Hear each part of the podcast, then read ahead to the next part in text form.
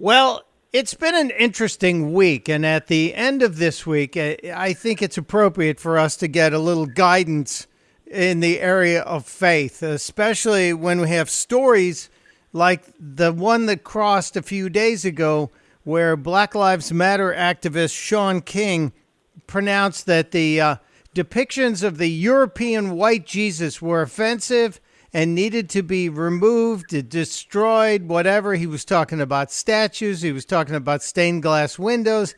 I'm sure he's also talking about crucifixes. And it bothered me and it bothered many of you. And it also bothered a lot of people of faith, including Pastor Brian Gibson, who um, is a man of action. He's not a guy to sit sit quietly by. But Pastor Gibson is joining us today to talk about this.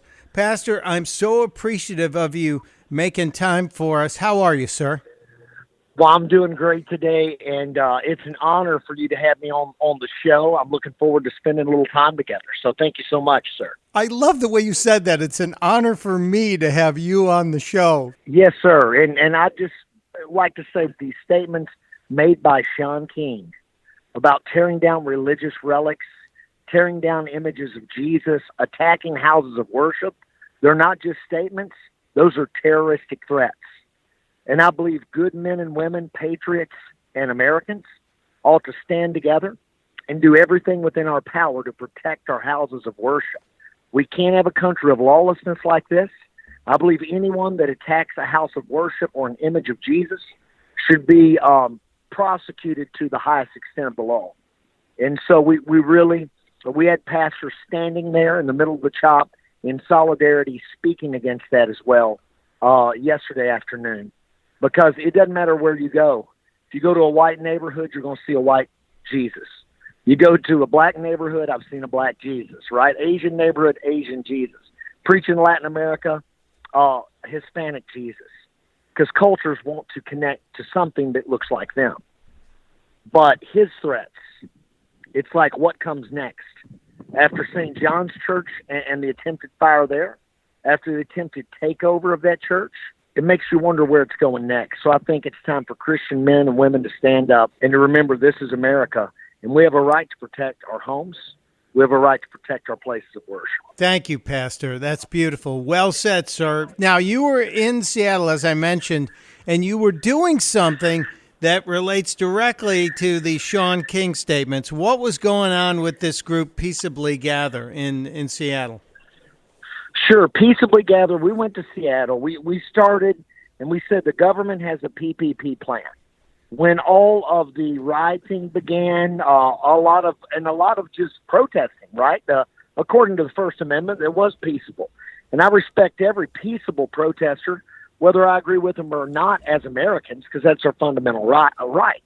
Um, but now we saw other things. We saw burning. I was in LA the night it was being burnt down. Ministered at a church there uh, when that happened. I've been in front of St. John's where it had been lit on fire.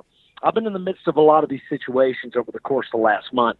So we believe that the government had a payroll protection plan. The church needs a PPP. And so we said we're going to pray for peace, right? And not just in the safety of our sanctuaries.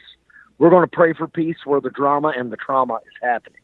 Number two, we're going to preach peace because we believe the preaching of the Word of God is what made America great.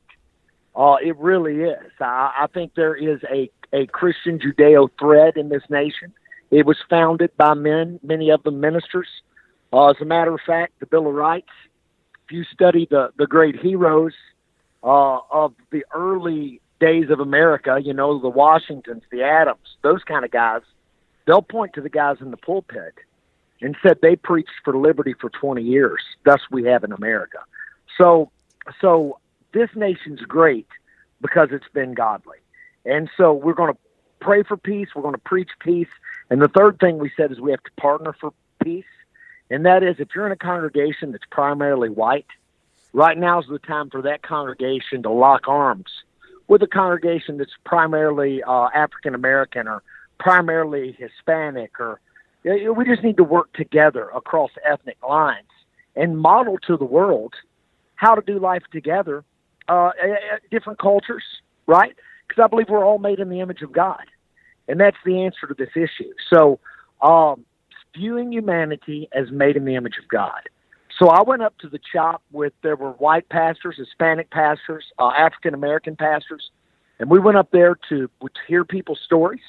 Right? We don't, we're not screaming at people with megaphones, but our approach is, hey, tell me your story, tell me what you're doing here, tell me what change you would like to see, and everybody wants to be heard. Right? People that, that don't feel like they're being heard start to do things to get attention, and um, so you, you want you want to give people an outlet to talk. And so then after they say, "Hey, here's what here's what we're doing, and here's how we want to get heard," then we offer prayer to them. We offer Jesus to them. We we prayed for hundreds and hundreds of people, and uh, saw people receive Christ. Um, so that's what we were doing. And in the midst of that, I was doing that five or six days.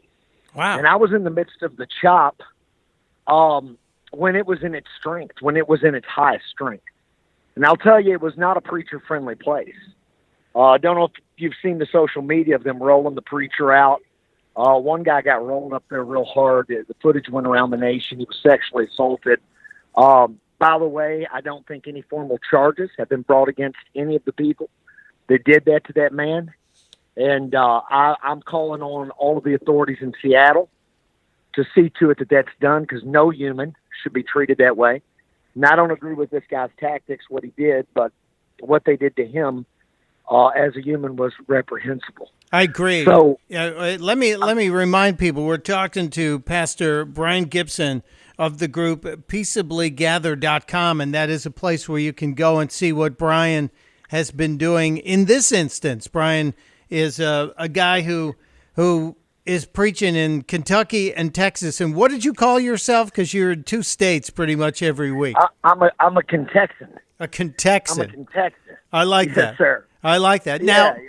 now, a- as you were in the chop, in in the heyday of the chop, which is now waning, and we hope it is going to go away. As you were there, did you feel threatened? You talked about the one uh, minister who was roundly rousted and assaulted and uh, pushed out of there.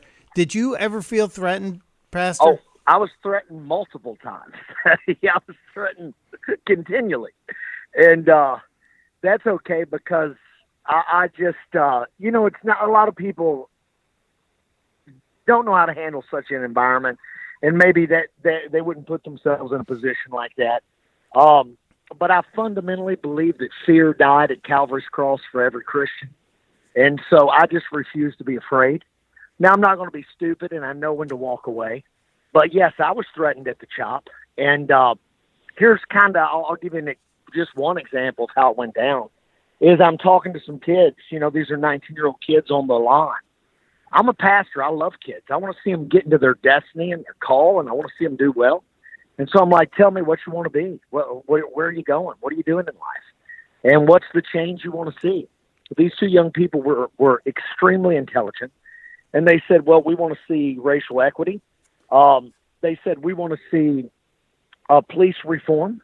Uh, I asked them, "Do you want to see the police totally defunded?" They said, "No, no, we we need law enforcement."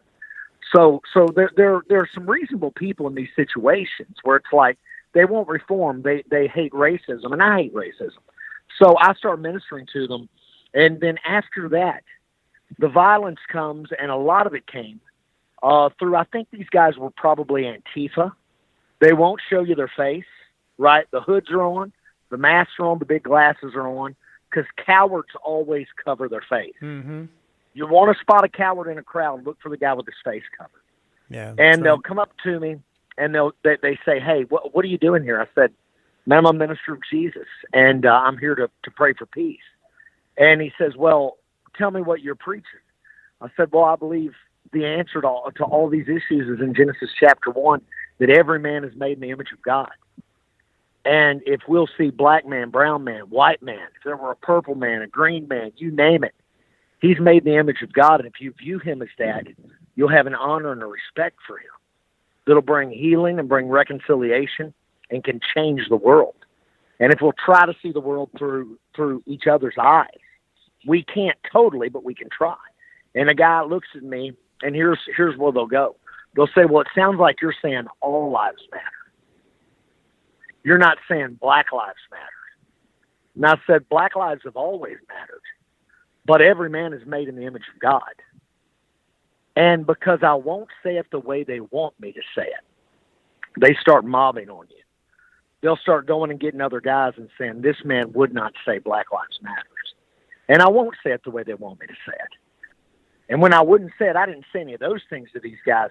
They start bringing more and more people, more and more muscle to get around me and to start getting into me, getting your way to try to, when you try to walk where, you know, you, you have to almost run into them. And we had multiple altercations like that where finally we say, listen, we're people of peace. But they start watching you and they're looking to, they're looking to get you to react and then they're going to roll you. And, uh, that was their, that was their whole intention. Well, I'm glad you got through it safely, and I'm glad you're spreading the word with multiple pastors. And uh, I, I'm glad you, Pastor Gibson, and all the other pastors are are out there with peaceablygather.com. I hope you will stay in touch and keep me posted on your efforts and your missions across the country, Pastor. Yes, sir. Hey, God bless you and thank you for your time.